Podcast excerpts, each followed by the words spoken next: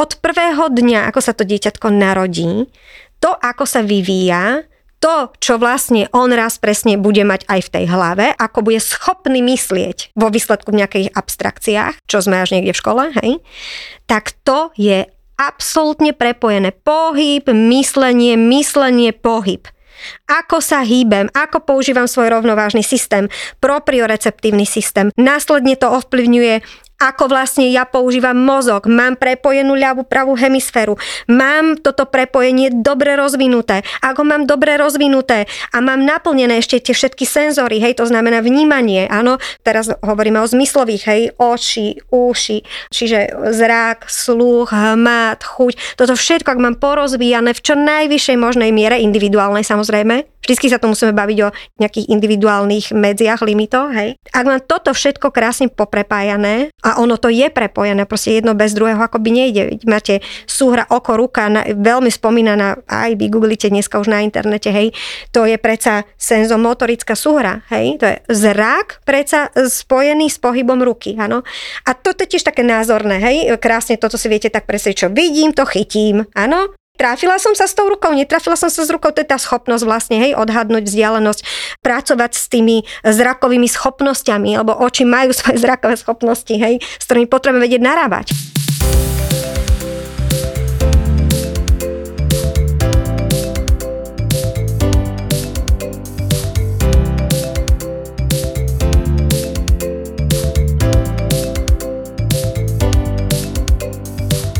Ahojte, vítajte v prvej epizóde podcastu z Baby Balance a každý jedenkrát sa stretneme so zakladateľkou Baby Balance Saškou Ragas. Ja som Andy Peňaková a teším sa na dnešný rozhovor. Ahoj Saši. Ahojte, ahoj. Dnes sa budeme venovať téme, ako správny vývin ovplyvňuje budúcnosť dieťatka.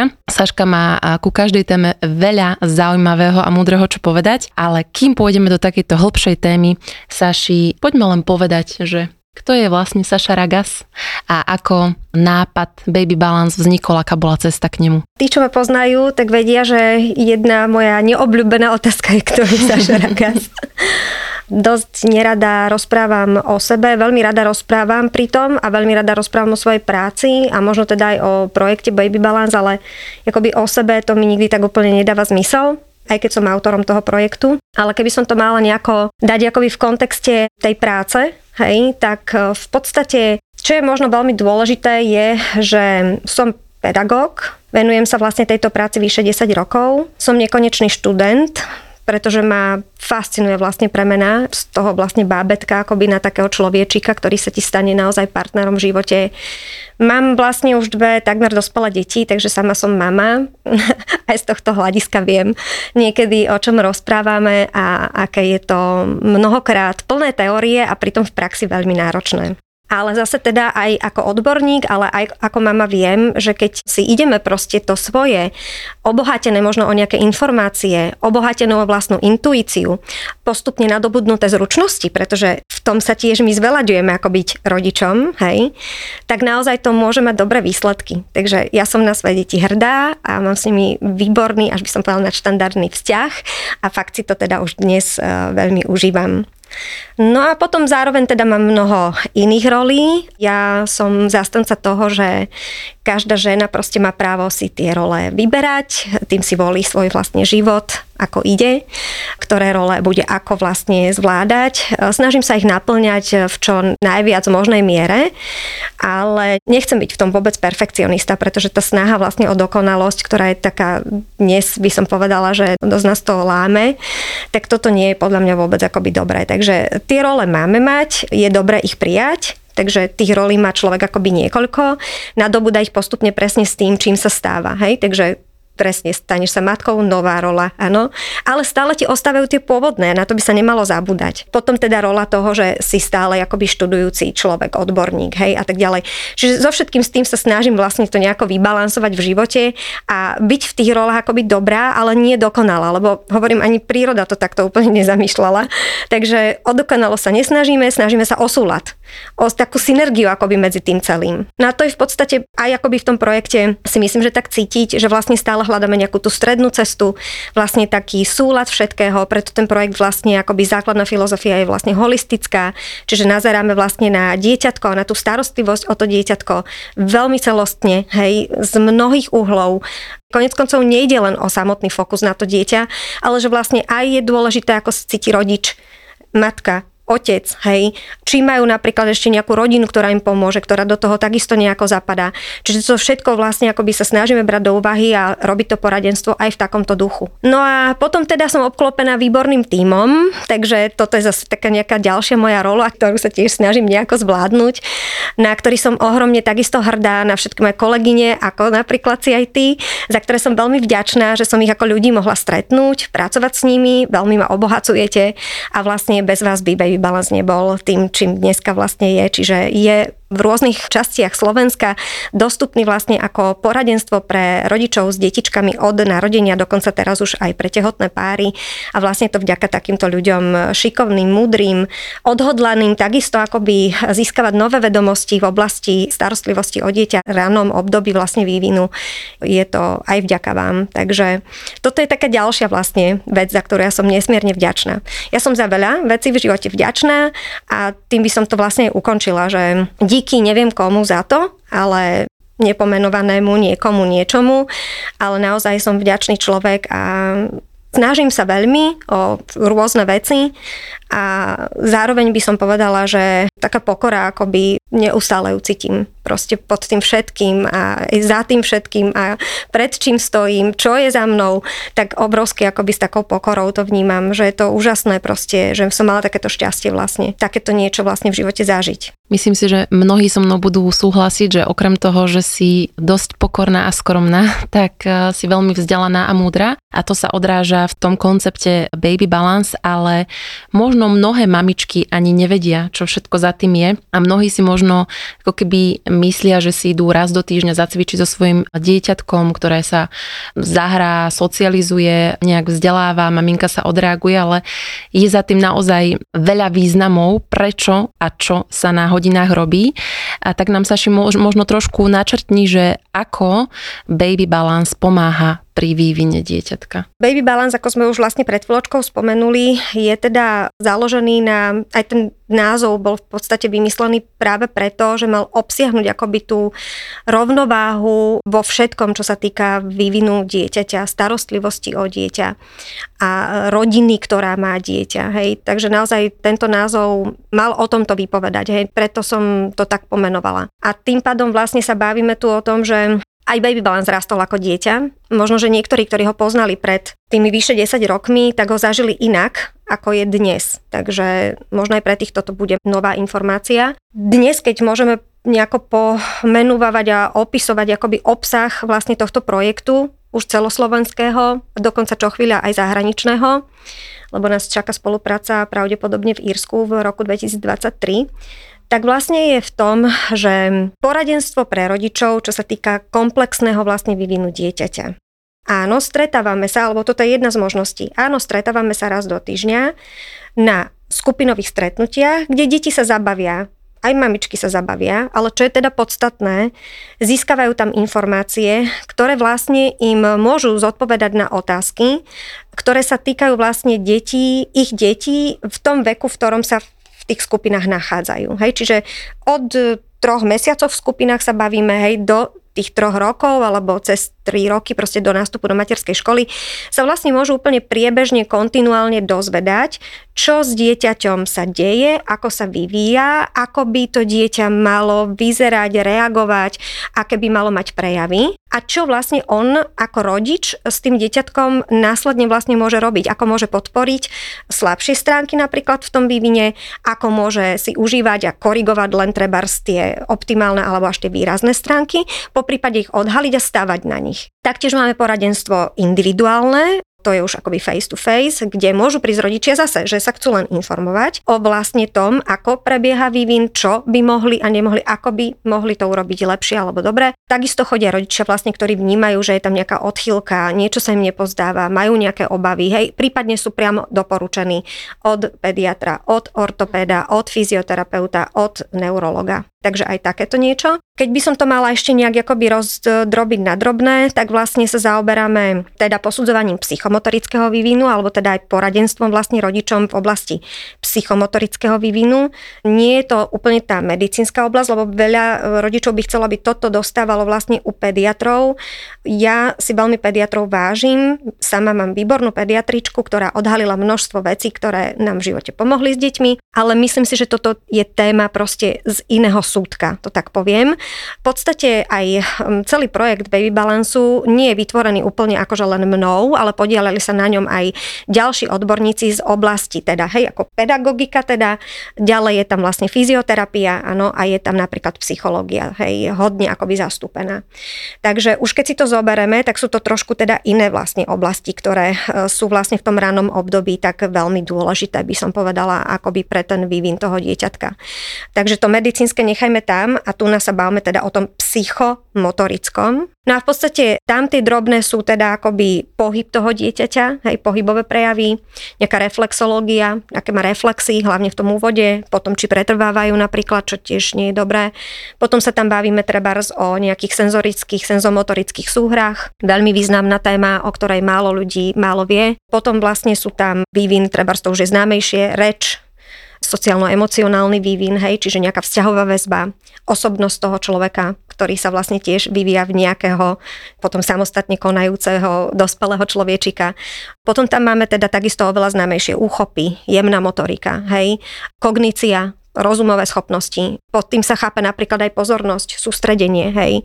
Takže sa zaoberáme tým napríklad s čím sa hrať, ako sa hrať, hej. Hra je hlavnou náplňou človeka, vlastne tých prvých 6 rokov sa hrá a v tom je vlastne zdroj jeho vedomostného vlastne nárastu. Takže to je to, čo vlastne rodič z toho dospelého sveta vlastne potrebuje zrazu akoby získať zručnosti, ako sa hrať. Hej? A ešte by bolo fajn, keby ho to bavilo. Takže nájsť také vlastne pozície, ako s tým dieťaťom, kde sa naozaj ten rodič bude cítiť dobre.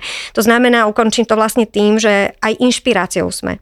Nie vždy všetko je totiž to nutné riešiť akoby unizono rovnako. Že každý jeden rodič, takto to urobte. Aby dieťa vkladalo guličku, alebo aby sa naučilo vkladať, alebo aby malo senzomotorickú proste súhru oko ruka, tak proste potrebuje vkladať guličku do dieročky. Ale jeho to nebaví. No tak máme tu inšpiráciu, že môže to robiť na tisíc iných spôsobov. Určite nájdeme taký, ktorý proste bude zaujímať to konkrétne dieťa, pretože stačí vychádzať z toho, čo ho baví a to bude hádzať donútra. Ide vlastne o to, že my tých rodičov učíme tie podstatné veci, tie zásadné veci. Tie princípy. Tie princípy, presne tak, tú metodológiu, ale v takom jednoduchom samozrejme, hej, akože nič by som povedala zase akože žiadna atomová fyzika proste. Tak, aby sa to dalo pre toho človeka ľudsky prijať, aby to nebolo na nejakej tej úrovni akoby neuchopiteľnej, ale práve praktické. O tom sú tie stretnutia. Čiže jedna vec je, že píšeme články, kde môžeme byť viacej odbornejší. Druhá vec, čo ešte chystáme, kde budeme možno ešte odbornejší, ale na tých stretnutiach práve je to absolútne praktické, pretože sa to tam je reálne udeje napríklad, alebo sa o tom bavíme v rovine, že vieš čo, OK, aha, on má rád autička, tak vieš čo, ty to rob takto, má rád dinosaur, hm, tak ty to rob takto. Čiže tam ideme do toho jednoduchého, praktického, ale zároveň, čo je veľmi dôležité, na tom hodne bazírujem, aby to bolo naplnené aj od kolegyň, je, že sa snažíme vlastne tomu rodičovi to pozadie akoby o čo nám tam vlastne ide pri tej činnosti, aj vysvetliť, aby vlastne sme rozvinuli to dieťa naozaj v takých čiastkových funkciách, to už je taký pedagogický pojem, ktoré do budúcna v podstate mu pomôžu ho vyzbrojiť na to náročné, čo ho očakáva. Na to fakt potrebujem on mať veľmi rozvinuté proste rôzne prepojenia, akoby motoricko, senzoricko, tie kognitívne, aby vo výsledku zvládol potom ten nápor súčasného sveta v škole, v podstate tam sa to tak vyústi, hej, tam väčšinou potom vzniknú akoby tie problémiky, ak niečo nebolo vlastne dobre rozbehnuté v tom úvode. Takže je to taká záhada, pretože sa to vykulí oveľa neskôr. Uh-huh. No a toto presne ma zaujíma. Ak to vieš možno nejak dohlbšia objasniť, lebo myslím si, že v dnešnej dobe naozaj budúci rodičia, alebo teda čerství rodičia riešia tak strašné kvantum, sama to vidím, mm.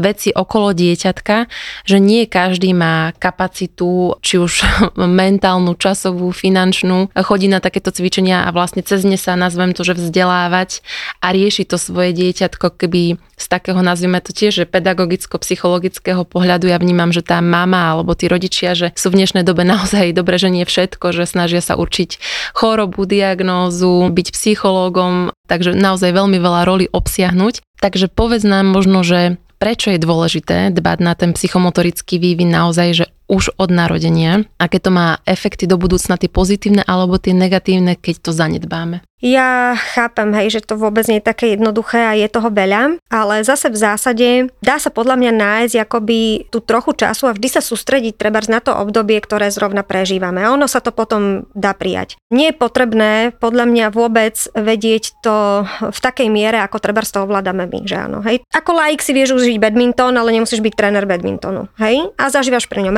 radosť, aj ti môže ísť, ale už keď vznikne problém, že fakt niečo nevieš, tak sa poradíš teda s tým odborníkom, ktorý vie o tom oveľa viacej, napraví ti tú ruku a tak ďalej. Neviem, prečo zrovna badminton som si vybrala, ale OK. Chcem tým ale povedať, že my sme tu tí od toho, ktorí máme vedieť toho veľmi veľa. Môžeme sa o tom rozprávať celé hodiny, aj hoci komu o tom rozprávať a je to pre nás úplne teda akože úžasné a nekonečné, ale pre toho rodiča stačí pár zásadných vecí. A je dneska podľa mňa super, že sa dá aspoň k tomu vôbec akoby dostať. To znamená, že to poradenstvo tu máme. Tak sa mi narodí bábetko, naučím sa hlavne v úvode, ako s ním manipulovať, ako vlastne ho môžem zdvíhať, pokladať, nosiť, ako môžem mu pomôcť vlastne k tomu, aby za tie prvé tri mesiace sa len zadaptoval, aby som to zbytočne vôbec nepreháňala niečím, absolútne nič tam zrovna vtedy proste netreba robiť, len aby bolo bábetko v kľude, vôbec sa tak akoby dať všetci tak do pohody, čo najviacej, hej získam takúto informáciu napríklad, áno, a nemusím tam neviem čo zdolávať, hej, ale potrebujem základné informácie, pretože napríklad veľa ľudí nevie, že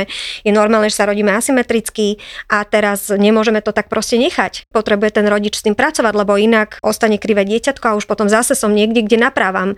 Všetko, čo sa napráva, je zbytočne zložité, možno nakoniec oveľa drahšie, ako získať tú prvotnú informáciu raz a potom to robiť dobre a nemus- nič nemusím naprávať. Čiže fakt vyhľadať akoby túto pomoc. Možno aj tak uvidíme, ako tento podcast vlastne sa postupne postupne rozvinie, ale môžeme sa treba na každom stretnutí zamerať na nejaké obdobie a baviť sa o tých obdobiach vlastne, na čo sa tam sústrediť a vypichnúť tie hlavné veci. Čiže vy ako rodičia, lebo aj ty už si dneska teda rodič krásneho dievčatka a fakt vám to spolu perfektne ide, tak sama môžeš vlastne to posúdiť, že z toho si potrebovala ty vyňať niečo. Akože nepotrebuješ vedieť celú vedu, potrebuješ proste vedieť základné informácie a tie vieme ako poskytnúť. A hovorím, áno, môžeme aj tu sa spolu o tom rozprávať, čo kedy v tom období je také, na čo sa naozaj treba akoby sústrediť sústrediť. Prečo je to dôležité? Tento argument je taký. Niekedy môžeme sa teraz stretnúť s tým, že no a však veď, a čo keď proste však veď vyrastie a pokiaľ neurologicky zdravé dieťa bude chodiť hej, a bude behať a všetko bude vlastne v poriadku. Áno, isté, že samozrejme, toto je absolútna pravda, bude, lenže ono je to tak, že dnes už teda veda pokročila. Vieme to, čo sme predtým nevedeli. Ja ťažko povedať, že či to je ako vlastne výhoda alebo nevýhoda, hej. No, niekedy mám taký pocit, že ľudia aj tak sú potom takí, že ježiš, teraz sa všetko už diagnostikuje a predtým vlastne sa proste to len nediagnostikovalo. Áno, takže áno, sa to mm-hmm. diagnostikuje, proste vieme toho oveľa viac, je to normálne namerané, sú robené výskumy, proste, čiže toto sú všetko, o čom sa aj budeme treba zbaviť, sú fakty. Áno, už podložené fakty. A teraz je otázka, ako to príjmeme, že tak dobre, tak vieme o tom a mykneme plieckom a dáme to na náhodu, alebo teda nemykneme plieckom a budeme sa nejako snažiť, hej. O čo tu ide? Ja som ešte aj rozmýšľala nad tým, že historicky, hej, lebo vždy som tak hovorila, že tak kedysi presne to tak bolo na náhodu, hej, proste mudré dieťa aj z tej dediny, aj keď nikto s ním nič nerobil, proste ak bolo to dieťa mudré, tak proste sa vypracovalo a skončilo v prešporku na škole, hej, tu tak bavíme, áno. Fakt, akože bolo to takto, ako na náhodu. Na druhú stranu, dneska sú úplne iné nároky. Akože väčšina rodičov chce, aby ich deti boli v škole úspešné. Aby proste vyštudovali nejakú školu. A to nezaznávam remesla. Ja som fanúšik remesiel, hej. Ale aj tam vidíme, že aj remesla študujú mnohokrát úplne, že inteligentní ľudia. Proste chceš jednoducho mať v škole úspešné dieťa. Akože to je taká tužba každého rodiča, podľa mňa, že keď budeme k sebe úprimní, hej.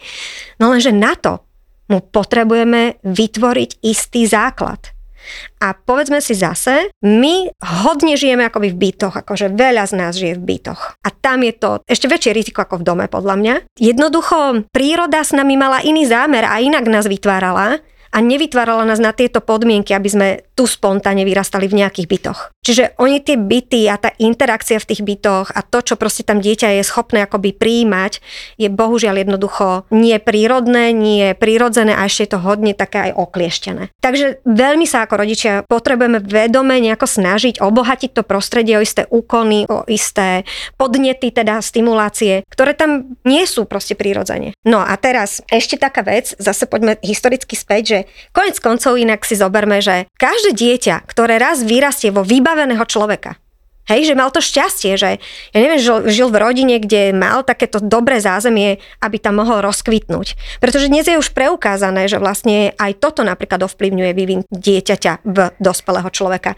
Aké je to zázemie v tej rodine? Čo tam v tej rodine dostane? Či je v láskyplnej rodine? Bohužiaľ, aj to aké má prostriedky tá rodina finančné. Aj to už na to sú urobené výskumy, hej, že jednoducho žiaľ Bohu, je to tak, áno, aj v tomto je nepomer. To ma ako veľmi mrzí. Ale keď, viete, keď dáme vybavenosť tomu človeku, ktorú potom on môže zobrať a niečo s ňou urobiť, tak vždy aj historicky to určite bolo dobre, keď sme toho človeka vlastne vybavili nejakými zručnosťami, nejakými schopnosťami a mohol on viesť následne možno šťastnejší život, kde mohol dojsť k nejakému seba uplatneniu. Čiže podľa mňa vždy to bolo akože dôležité, len sa o tom tak nevedelo, nevedeli sa tie kauzality, že vlastne ako to vieme ovplyvniť, robili sa to proste na náhodu teda. Tak spontánne sa to bolo ako dialo. Teraz vieme, mnoho kauzalít už poznáme a ešte mnohé budú odhalené. No a tie zásadné príčiny a následky vlastne sú v tom, že jednoducho dieťa, hlavne v prvom roku, následne do tretieho roku a potom ešte aj do šiestého roku, hej,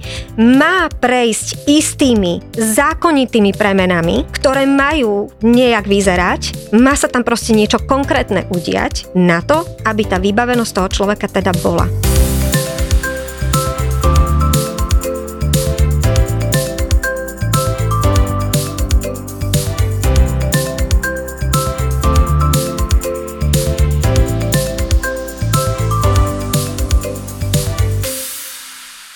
Tieto premeny sa dejú na úrovniach vlastne komplexne, to znamená, dejú sa na fyzickej úrovni, v zmysle teda toho pohybu, dajme tomu. Čiže veľmi dôležité, ako ja začínam s babetkom manipulovať, následne, aké si vytvorí on vlastne nejaké svalové prepojenia, nejaké reťazenia, hej, na nich začne budovať potom svoj spontánny pohyb, ktorý už vlastne není závislý od vás, ale on vlastne ďalej to buduje na tom, čo vy ste mu v úvode vytvorili, pretože od vás najprv ten pohyb bol závislý závislý a potom už nie je, potom už len vlastne utvrdzuje to, čo získal. Preto je tak dôležité, ako ja s ním v úvode manipulujem, lebo tam on ešte nevie sám. Pokiaľ do troch mesiacov nevie ležať na chrbte a nedá to úplne sám, tak vlastne sme tam mohli proste mu nepomôcť a niečo sme mohli akoby spôsobiť. Takže treba v tom úvode akoby vedieť, treba tomu babetku pomôcť, pomôcť mu vytvoriť vlastne dobre nejaké východisko, čo sa týka teraz, čo bavíme o tom pohybe, hej, aby potom on už keď prebere tú vlastnú iniciatívu a už sa spontánne hýbe, tak treba uvedomiť, že on ak tam reálne vznikla nejaká odchýlka, on si ju tým vlastným pohybom potom posilňuje. Ak tam je symetria, ak tam všetko funguje ako má, sú tam krásne vzory, hej, sa tam objavujú, tak on na nich buduje ďalej. Čiže už potom sám vlastne si posilňuje a buduje na nich e, vyššie vzory, zložitejšie, prepojenejšie, ano a komplexnejšie pohybovo. No a teraz, pohyb si vieme predstaviť, čiže keď sme to takto pomenovali, toho úplne jednoduchého, ktoré je od primitívnych reflexov v podstate závislé od nás. Čiže sa to všetko deje akože buď my alebo samé pudovo. Potom to vlastne prejde nejakými premenami do toho, že konám ja a potom ešte je to zautomatizované, hej, celé a vlastne sa na tom buduje nejaký úplne komplexný, zložitý pohyb, hej. Raz budeš mať baletku, áno? Vymýšľam si, áno, atleta, hej, tak to isté, ale ťažšie sa to predstavuje, hej, lebo preto som začala tým pohybom, lebo to je také viditeľné. Aj veľa ľudí posudzuje ako práve v prvom roku, hej, už robí ti to a robí tam to a v tom sa vedia tak rodičia veľmi porovnávať, pretože to je veľmi viditeľné, hej, tak aj to sme použili teraz vlastne akoby taký vzor, aby ste si to tak predstavili, že ako vlastne, hej, sa buduje tá zložitosť toho pohybu a vyústi to naozaj do niečoho úžasného, zložitého, kombinovateľného, kreatívneho, áno, ešte možno nevymysleného, abstraktného, hej, to je vrchol. Tak to isté si predstavte, že potrebujete, aby takouto premenou prešla aj vaša nervová sústava, váš mozog, vaša schopnosť myslieť. Toto isté, čo sme popísali pri pohybe, musí prejsť tým aj vlastne to senzo kognitívne, proste to, čo jednoducho sa vám deje v tej hlave, to neviditeľné. A ešte to, čo je v tej hlave, je absolútne prepojené s tým vašim pohybom. To je akože neodlučiteľné. A preto je to psychomotorický vývin. Čiže to, ako sa bohato dieťa aký je komplexný jeho pohyb, ako sa hýbe bohato v tom mm-hmm. rannom období a obzvlášť v tom prvom roku, kedy je obrovská vlastne tvorba práve tých nervových buniek, hej. Oni prudko vznikajú, je hrozný nadbytok a potom vlastne sa odburávajú, zanikajú.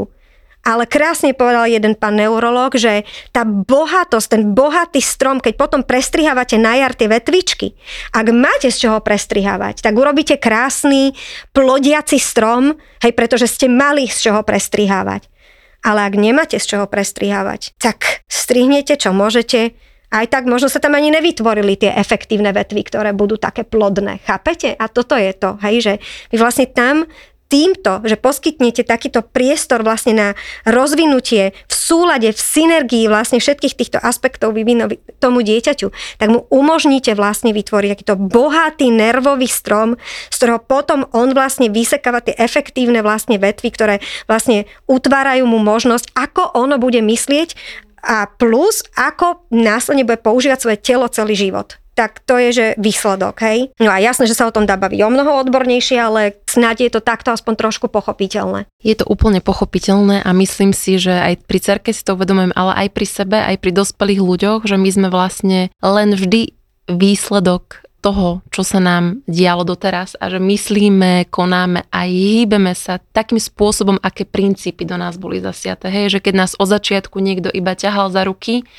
a podstate nás nenechal robiť veci sám, tak máme tendenciu vyhľadávať väzby, prácu, kde nás niekto ťahá za ruky, keď to nazvem obrazne. A Sáši, možno by som tu napojila na taký osobný príklad, ak môžem, lebo samozrejme som maminka 19-mesačnej cerky a okolo seba mám veľa mamičiek a každá pristupuje k svojmu dieťatku spôsobom, aký môže, alebo akým si myslí, že je najlepší, alebo je priateľný a v každom prípade iný. Rada by som použila jeden príklad za mnohé a to jednej kamošky, ktorá od v podstate narodenia malinkej pracuje, lebo musí aj chce pracovať a malinka má materiálne naozaj, že veľmi fajn život, že je o ňu veľmi dobre postarané, ale tým, že maminka na ňu nemala čas, tak malinka od začiatku ležala veľa v postielke, v kočiku, prestravila hodiny v hojdacom kresielku, čo ja napríklad viem práve cez fyzioterapiu Baby Balance, že som to zisťovala dopredu, že e, pol hodinka je taký max denný odporúčaný, aby sa to dieťatko správne vyvíjalo. A vlastne, e, keďže je narodená dievčatko podobne ako moja cerka, tak sme si často tak porovnávali, že ak či už prešli tým milníkom, či už sa obracia z chrbta na brúško, že či už štvornožku, či už plazí. A vlastne moja cerka všetko išla tak veľmi, že podľa hodiniek, ako to malo byť podľa tabuliek. A vlastne tá moja kamoška vždycky hovorila, že tá tvoja je taká šikovná. A vlastne som si veľa pouvedomovala, ako my často hodnotíme šikovnosť ľudí a nevidíme za tým tú stimuláciu ľudí, ktorí sa na tej šikovnosti podielali, že tá šikovnosť často nie je náhoda. A mnoho vecí nie je talent, že je to vlastne to stimulujúce prostredie, ktoré ale aj vie, čo to znamená byť vlastne stimulujúce a ktoré vie, ako nastimulovať k určitému konkrétnemu pohybu, čo ja veľmi vďačím aj tvojim návštevám, aj skúsenostiam z Baby Balance. Každopádne jej cerka ešte v roku nechodila a k čomu chcem dospieť je, že sme sa stretli, keď mali e, okolo 15 mesiacov a obidve naše cerky chodili, behali, mm-hmm. hej, že už sme boli v tom štádiu, už sme rovnako. A tá jej cerka prisahám Bohu, vyzerala miliónkrát šťastnejšia ako moja. Ona bola samostatná, šťastná, rozlietaná a pritom, a to, týmto nechcem nikoho uraziť, nebola ani kojná, vlastne nemala akože takú silnú väzbu, ako dávam ja. A že niekedy sa tak zamyslím, že do prdele, keď to tak akože poviem, že, že či tá starostlivosť niekedy nie je prehnaná a že kedy sa mi to ukáže, kedy sa to zúročí, vieš, že ja vlastne veľa vytváram tomu dieťaťu naozaj prostredie na to, aby dosahovalo aj spoznávalo to, čo viem, že pre neho je dobré, ale nechávam aj veľa samostatnosti, aj veľa svojho priestoru. A potom vidím takéto dieťatko, ktoré ale tiež je šťastné, ale šťastie asi nie je ten faktor, možno, čo teraz je, ho, je. hodnotíme. Šťa, šťastie je absolútne zásadný mhm. faktor. Mm-hmm. Čiže napríklad aj keď sa bavíme o nejakej intervencii pri deťoch so špeciálnymi potrebami, mm-hmm. tak mhm. to je základný faktor. Mm-hmm. Jako v podstate o to v živote snáď asi ide, nie? Aby ľudia boli šťastní. Ja mám tiež skoliozu a hyperlordozu a som šťastná. Druhá vec je, dobre, vráťme sa späť. Mm-hmm. Kedy sa to ukáže? Možno sa to ukáže neskôr, keď je väčší tlak na to dieťa. Prvý taký veľký tlak na dieťa je až v mladšom školskom veku. Preto veľa vlastne detí až vtedy sa odhalí v podstate, hej, nejaká taká odchýlka, ktorá môže potom spôsobovať vlastne problém pri učení a zrazu to dieťa ťažko vie byť šťastné, pretože manglujú ho v škole. Po škole sa vlastne znova učí, pretože e, proste musí sa ono ako keby viacej učiť, hej, a tak ďalej a tak ďalej. Dneska teda našťastie sa s týmto dosť e, pracuje a dúfam, že to bude lepšie. No, nie je to vôbec optimálne, ale na to sme tu neznení. Takže tam nevieš ešte, hej, akože nevieš. Druhé, a ideme úplne späť na začiatok našeho rozhovoru. Popravde sme povedali, že na náhodu všetko môže môže byť vždy dobré. Jakože nikto absolútne nepopiera, že na náhodu to neprejde celé akoby aj tak ako v poriadku. To dieťa môže mať tak silnú vybavenosť, nejak dedične napríklad, hej, a k tomu sa ešte potom vyjadrím, že vlastne ono sa to nejako potom môže ešte dokompenzovať tým ďalším vývinom, s čím sa ono stretne, hej. Čiže ty stále máš akoby tú šancu to kompenzovať. Aj neskôr, jednoducho. To by bolo veľmi smutné, keby nie, pretože by sme boli takí beznádejní všetci, hej, pretože my každý jeden so sebou môžeme pracovať. To znamená aj to dieťa, keď potom neskôr trebárs má nejaké podnety, hej, trebárs e, ich dáš na nejaké športy, hej, potom dáš ich na nejaké krúžky, e, také intelektuálne viacej poviem, hej, tak ty vlastne veľa tam dokážeš dokompenzovať. Čiže zase ono, povedzme si úprimne, akože nič, e, ja to tak stále hovorím, akože nič nikdy nie je strátené. A to je veľmi dôležité, to je veľká nádej podľa mňa aj pre nás ako dospelých, lebo ty, my tiež koľkokrát zistíme v dospelosti, že ty brďo v tomto som úplne mimo. Ubližujem si, ubližujem druhému, neviem, hej, ubližujem svojim deťom, svojim správaním a môžem to zmeniť. Čiže túto šancu na zmenu a na nejakú kompenzáciu, hej, stále máme. Vždy. Ja som sa veľakrát, inak toto veľa sa mi stáva s oteckami, keď som na poradenstvách a ja nemám problém, keď sa ľudia pýtajú, majú záujem, že fakt ostať aj dlhšie a odpovedať, ak, ak stíham. A veľakrát otcov toto práve akoby fascinuje úplne, hej, že hej, že a ja som toto takto mal. A že je možné, že preto, lebo som, ja neviem, cvičil jogu, alebo som robil taký taký nejaký šport, alebo ja neviem, druhý žongloval, vymýšľam si, hej, že je možné, že preto sa mi to tam akoby spravilo, lebo áno, s týmto som mal problém. Áno, presne tak. Ani si nevedel, ale robil si bilaterálnu integráciu v podstate, hej. Že sú terapie, však existujú akoby terapie, hej, ktoré vlastne nám vedia, či už práve v tom školskom veku, alebo aj v dospelom veku, pomôcť vlastne vykompenzovať nejaké následky, akoby nie úplne toho správneho vývinu, ktorý nejak mal úplne presne nejako akoby vyzerať. Takže taktiež, čo by som ja možno poprosila, je tabulky Jasné, sú, musia byť, lebo však čo by sme my odborníci robili a o čom by sme rozprávali, keď by sme nemali tabuľky, hej. Ale na druhú stranu ja veľmi bázujem na tom, aby rodičia, keďže my posudzujeme celostne dieťa, toto je podľa mňa tou výhodou práve, hej, že vlastne ho neposudzujeme len z tej jednej strany, že ono má také sváliky a toto a tamto, hej, ale ja vidím aj, ako sa správať dieťa, ako sa správa rodič, aký je temperament toho dieťaťa, koľko je ochotný rodič do toho treba zainvestovať, ako by myslím svojho času, hej. A, a vlastne ja viem potom rodiča možno aj upokojiť, že vieš čo, dobre, však vy tu budete takto pracovať a vy viete zase akoby tam urobiť nejaké veci proste potrebné, aby ste si vlastne ten vývin nejako opäť možno vykompenzovali, zlepšili, hej, a tak ďalej. Čiže tabulky máme, ale nejakou prácou a neporovnávaním sa, nefrustráciou vlastnou, hej, a neobviňovaním sa. Radšej sa na ne vykašlíme. Ak vidím, že rodičia majú záujem, informujú sa a potom pracujú s dieťaťom, toto je dôležité, hej. Lebo jak sklzneme úplne do takého toho a ešte podľa tých tabuliek, ako tak izolovane hodnotíme tie funkcie, hej, toto nie je podľa mňa úplne akože šťastné. Ďalšie, čo by som chcela povedať je, že tretina toho, aký čo sme, kto je Saša, áno, napríklad, kto si ty, Andy. Tretina je dedičná. Takže to je tiež také, akože prečo ťažko porovnávať ako sa s niekým. Proste ja mám nejaké danosti, ktoré možno iný nemá a zase nemám také, čo iný má, hej toto je proste opäť vec. E, niečo sme zdedili. Áno, nie sme úplne nepopísaný list papiera. Áno, takže tretina je dedičná. Ale pozor, dve ďalšie zostávajúce tretiny sú presne tie, ktoré môžeme ovplyvňovať. Prostredím, prvé sociokultúrne prostredie, to sme už naznačovali, plus aj proste všeobecne akoby to sociálno-kultúrne prostredie, ako napríklad, že Slovenská republika, aké má možnosti, hej. A ďalej potom, ako teda sa starám o to bábetko, aký mám výchovný napríklad prístup, dneska je, naozaj sú možnosti sa vo vzdelávať aj v týchto veciach, ako komunikujem so svojím dieťaťom a v rodine, ako komunikujeme, či je to rešpektujúca výchova, alebo teda nie je, hej.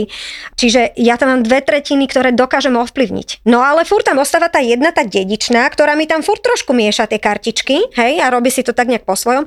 A môže to byť napríklad taká silná a tak dobrá a tak nabitá vec, ktorá vlastne ti môže potom aj na náhodu ten vývin urobiť celý akoby dobre, vieš, takže Není to zase len nejako všetko na rodičovi. A naopak zase, ja si myslím, že v súčasnej dobe vedomý rodič je, alebo tá pripravenosť rodiča, pripraveným šťastie praje, ja tak začínam aj ten seminár pre tehotné páry. Pripraveným proste šťastie praje. Ja som rada informovaná. Či už to uplatním, to, čo som získala, tú informáciu, alebo to neuplatním, pretože to nebudem potrebovať napríklad uplatniť, tak to už je zase moja vec. To je to zase konštruktívne alebo kritické myslenie, že ja môžem prijať veľmi veľa informácií a konec koncov aj my sme len jeden informačný zdroj v rámci treba, to aj ja tiež zdôrazňujem, keď robíme poradenstvo. Mm-hmm. Ty príjmeš informáciu a teraz ako je otázka, že či tebe sadla, tvojmu mužovi sadla, čiže otcovi dieťaťa, či tomu dieťatku mm. napríklad sedí tento prístup, hej, že díky Bohu za to, že aj viacero prístupov napríklad mm. a že teda máme tu možnosť dneska byť informovaní a je dobré akoby s tými informáciami narábať. A ešte jedna krásna vec, nedávno sa mi to znova tak, ako ty už sa dostávaš len k tým informáciám, takže ti to tak potvrdzuje akoby to, čo robíš, hej. Áno, my celý život konáme na základe programu. Ten program vlastne vznikol presne tým, že časť teda zdedená a časť je prijatá. A prijatá je zrkadlením rodičov. Proste tým, čo v tej, jak ty sa sama si povedala vlastne, hej, že ty žiješ z časti život, ktorý ti naprogramovala tvoja rodina, hej. A už potom je len otázka, že zrazu si dospela, uvedomuješ si svoj, či si ho vôbec uvedomuješ, hej. Niekedy, že díky Bohu za to, že si ho aj uvedomíš ten program. Teraz si uvedomíš ten program a môžeš si povedať napríklad, že OK, ten program je dobrý, vyhovuje mi, pretože vlastne mi pomáha naplňať to, čo ja chcem v živote. Alebo nie, nepomáha mi tento program a v týchto veciach ten program program musím zmeniť. A furt máš tú nádej a tú šancu na zmenu. Ale prečo nerobiť svojim deťom dobrý program? toto je to presne, hej, že ktorý nebude prečo teda vôbec sa týmto zaoberať, hej, ako neneha to, že úplne na náhodu. Mm, hej. Ja sama to vidím proste, lebo tiež veď som aj rodič, hej tiež niektoré veci sa pokúšam robiť nejako akoby spontánne. Mám ten dar, že tak viem si to tak celé nejak uchopiť, rozobrať a zase zložiť, hej, jak také Lego a zaujať nejaké stanovisko. Ale niekedy aj mne veľmi pomôže, keď sa proste niečo niekde dočítam, dozviem a nejaký iný úplne, že brutálne mudrý človek, ktorý niečo vymyslel, mi zrazu otvorí dvierka. To je proste, Veď Vygocky toto nám stále hovorí proste jednoducho. Zober toho múdrejšieho, staršieho, skúsenejšieho a nechaj si otvoriť dvere v tej tvojej mysli, pretože potom vlastne ty môžeš mysleť oveľa bohatšie, novšie, úplne iným spôsobom a pomôže to tvojmu okoliu. Zrazu to pomôže proste mojim deťom, mne to pomôže, pretože fú, konečne nemáme súboj, máme nejaké porozumenie Môjmu mužovi to pomôže, lebo má doma kľud. A, ale aj viete, toto je dôležité, že my aj ako matky neprestávame byť partnerkami, to znamená, že je dôležité viesť tie vzťahy aj na tejto úrovni a o tom tiež nie je zle sa baviť a síce my už úplne sa nefokusujeme ako na toto, ale zase spolupracujeme, lebo Babe Balance už nie je len projekt. To už je, ja by som povedala, že je to taká platforma.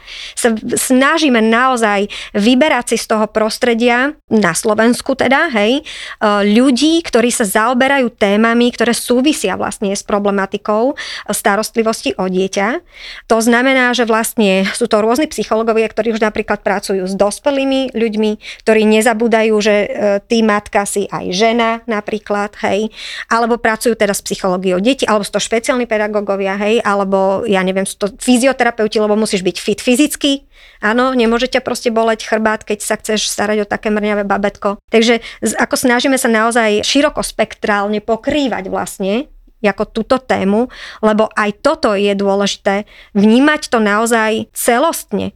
Nemôžem sa len starať o dieťa, vedieť o tom všetko a byť super matka a pritom vlastne som zabudla na seba alebo na môjho muža. Hej, mm. bohužiaľ, ono opäť znova to nebude fungovať. Takže aj toto. A konec koncov poviem úprimne, na tých stretnutiach aj toto si myslím, že je dobré, že sa spomenie proste medzi tými. A ich sú tam muži, oteckovia chodia na stretnutia, však veď prečo nie, veď aj oni to majú počuť, ale proste aj medzi tými ženami, hej treba takéto veci proste spomenúť. A hovorím, my už s tým úplne priamo nepracujeme, ale spolupracujeme s odborníkmi, ktorí, ktorí s týmto pracujú. Ale spomenieme to akoby v rámci toho projektu, lebo je veľmi dôležité, aby deti, ak sa to vôbec dneska dá, ja neviem, vidíme, čo sa deje, hej, strašne veľa je párov, ktoré proste nedokážu spolu existovať. A tam tiež, ja som veľmi citlivá na to, aby sa nič veľmi nejak neposudzovalo, že tak a toto, lebo my nevieme, hej, my nevieme, čo je za čím proste. A keď mám si raziť tú strednú cestu, tak potom vždy je tá pravda niekde uprostred, hej. Ale je dôležité, aby sa ľudia proste snažili akoby o ten dialog. Ale vždy musíš začínať od seba. Čiže naozaj aj to tvoje osobné šťastie, tá tvoja osobná spokojnosť je veľmi dôležitá mm. a potom teda nezabúdať aj na tú spokojnosť akoby tých ostatných, hej. Ale nedá sa robiť spokojným ostatných, keď nie som spokojný vlastne ja sám.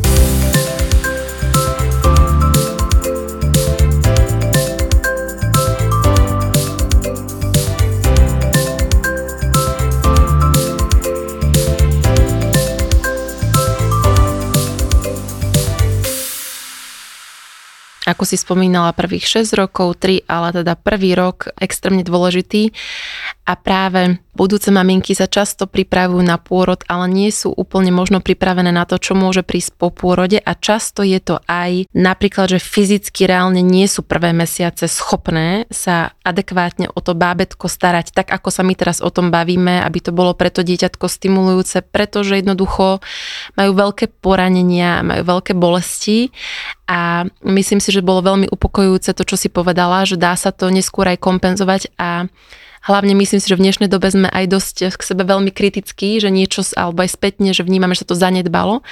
Ale to, čo si spomenula, že v prvom rade sa postarať o seba, lebo keď ja nebudem v pohode, tak to bábetko v pohode nebude a vyhľadať pomoc hlavne pre seba alebo aj popôrodné depresie a tak ďalej, že tam je strašne veľa tém, ktoré tu určite v budúcich epizódkach tiež otvoríme, ktoré na to všetko vplývajú. Čiže taký základ k tomu, aby to dieťatko malo takúto stimulujúcu maminu, je, aby tá mamina bola fyzicky, psychicky a emočne fit. A aj tomuto sa venuje Baby Balance, prípadne dáva rady na to, kde sa o pomoc ďalšiu oprieť. A to sa mi páči, že, že to vlastne uchopujeme takto komplexne od toho poradenstvo je, aby vlastne pomohlo ľuďom. Dôležité ale je, že ľudia dnes teda ten e, taký pocit, že musíme byť akoby dokonalí a všetko musíme tak zvládať sami. My sme sa tak odstrili, akoby na, jednej, na jednu stranu je možno príjemné, že nežijeme už generačne, hej, že predsa len tie generačné rozdiely akože spôsobovali aj nejaké konflikty, ale na druhú stranu sa tak odstrihli a tak sme sami akoby častokrát na všetko, hej, že trošku máme aj potom problém naozaj akoby požiadať o pomoc, prijať pomoc, požiadať teda o ňu, hej, takže áno, treba sa pripraviť na príchod dieťa dieťaťa s tým, lebo je to vec, ktorú naozaj človek si nevie predstaviť, nikdy ju nezažil, je to neporovnateľné. Tá rola je tak nová a tak iná a aj keď si o nej čítaš, aj keď sa o nej môžeme rozprávať, aj všetko, aj tak je to veľká zmena. Druhá vec ale, čo je dôležité je, že naozaj nebáť sa nebyť dokonalý, vôbec to ako nechcieť, nebáť sa požiadať o pomoc, ak máte teda partnera e, super, hej, tak využiť otecka, dať mu ten priestor proste vlastne na to uplatnenie, pretože každý jeden v živote človek či je to dospelý alebo dieťa, potrebuje proste cítiť svoju dôležitosť, svoju prítomnosť proste, to, že je tu podstatný ten človek. Aj s deťmi konec koncov sme sa tu tiež predtým bavili, že máte dvojročné, trojročné, o tom sa bavíme napríklad na stretnutia, hej tam je veľmi dôležité tým deťom vlastne ich zapájať do toho reálneho života, dať im reálne kompetencie, nech sa stanú vlastne zodpovední už v istých veciach, ktorých môžu samozrejme pod vašim dohľadom, zodpovední sami za seba, za svoje konanie. Viete, jak si to tie deti vedia užívať? No a takto si to užívajú aj tí oteckovia napríklad, keď e, vlastne, viete, pre nich je to trošku také nie až možno prirodzené pre tých mužov a zrazu oni tak vedia, že čo tam majú robiť, hej, že Práve lebo, tie prvé lebo mnoho roky, mužov je, no. hej, že a čo tam vlastne ja budem, čo vlastne je moja, čo tam ja, tak ja nedojčím, ja proste teraz to babetko aj tak cíti, že chce tú matku, lebo predsa len ako vôňa tej plodovej vody pripomína mu viacej tú mamičku, hej, takže viacej sa naozaj tak navezuje na tú matku v tom prvom roku to dieťa. Nie je tam veľa možností, proste ako pomôcť tej starostlivosti, ako byť otcom, hej. Takže kľudne aj, aj s týmto sa môžete na nás obrátiť, proste konec koncov aj môžeme o tomto urobiť jednu tému, ako vlastne byť tým otcom, čo je rola otca, v čom je tá jeho pomoc, tá jeho dôležitosť. Aj to, že napríklad mamička nemá stále napomínať e, otecka dvojročného dieťaťa, ako sa s ním baví, pretože niekedy tá komunikácia otca, ako on komunikuje, je práve zo strany psychológov veľmi, akoby to podporujú, hej, že on naozaj má komunikovať inak. On je tým prostredníkom medzi vonkajším svetom a tým akoby interným, hej, tým takým citlivým prostredím a rozumným a, a veľmi takým zohľadňujúcim tej matky. Takže, no a možno, že upokojím ten úvod úplne, keď sa bábetko narodí a žena naozaj potrebuje čas aj sama na to, aby celé toto prijala, aby sa zotavila fyzicky, hej, reálne fyzicky, aby sa zotavila, ale aj psychicky, hej, a hlavne aj pre ňu je to fakt naozaj, že obrovská zmena. Prijať pomoc, zavolať si naozaj, ako vrátiť sa späť v tom čase, byť proste so svok svokrou, s mamou, s kým sa dá, zavolať kamarátky na pomoc. Proste naozaj to urobiť takto, uchopiť to tak akoby, že späť. Jedna vec a druhá vec, prvé tri mesiace, prosím vás pekne, potrebujete s tým dieťaťom len byť I akože nič nepotrebujete strašne toto, čo sme tu dneska vlastne rozoberali, tak áno, ale tam je to v zmysle, že viem základné veci a s babetkom sa snažím byť tak, aby bolo čo najviacej babetko v pohode. To je najdôležitejšie proste prvé tieto mesiace. Aby ono vlastne malo možnosť, moje chuďatko malinké, prijať tento svet, pretože toto je zase úplne iná téma, možno si aj takúto môžeme dať. Takže tam moc neriešiť nejaké aktivity, neviem čo, nejaké hráčky prosím vás hlavne, čo je hneď prvé a či môžeme to pomalinky možno aj uzavrieť, je nič nenahradí rodiča. A o tomto vlastne tie podcasty by aj mali byť. Nič vás nenahradí. Ako chceme mať dobrý psychomotorický vývin, darmo si budete kupovať hojdátka, traslátka, ktoré ho vyvibrujú proste, darmo si budete kupovať super edukačné hračky, rozprávajú, učia ho po anglicky, odkedy rozlepí oči. Nie, ak sa začnete vy nahrádzať nejakými takýmito pomockami, ktoré ľudia vymysleli, lebo to tak dobre znie. Proste príroda vymyslela vás, vaše dieťa, ako rodičov a dieťa a nič vás nedokáže nahradiť. Takže toto je podstatné podľa mňa, ako by to moto. Najdôležitejšie je proste s tým dieťaťom byť. Ak nie vy, lebo z nejakého dôvodu nemôžete s ním byť, aj to môže byť, tak by vás niekto mal nahradiť. Ale jednoducho dieťa potrebuje ideálne dospelú živú bytosť, ktorá vlastne sa o ňo bude starať a poskytne mu starostlivosť. Saška to nádherne uzavrela. Verím, že pre vás to bolo rovnako inšpirujúce ako pre mňa a otvorili sme mnoho ďalších tém, ja som si ich aj zapisovala, takže môžete sa určite tešiť na ďalšie epizódy. Počúvajte nás a tešíme sa na vás všetko dobré. Ahojte. Ahojte, ďakujem.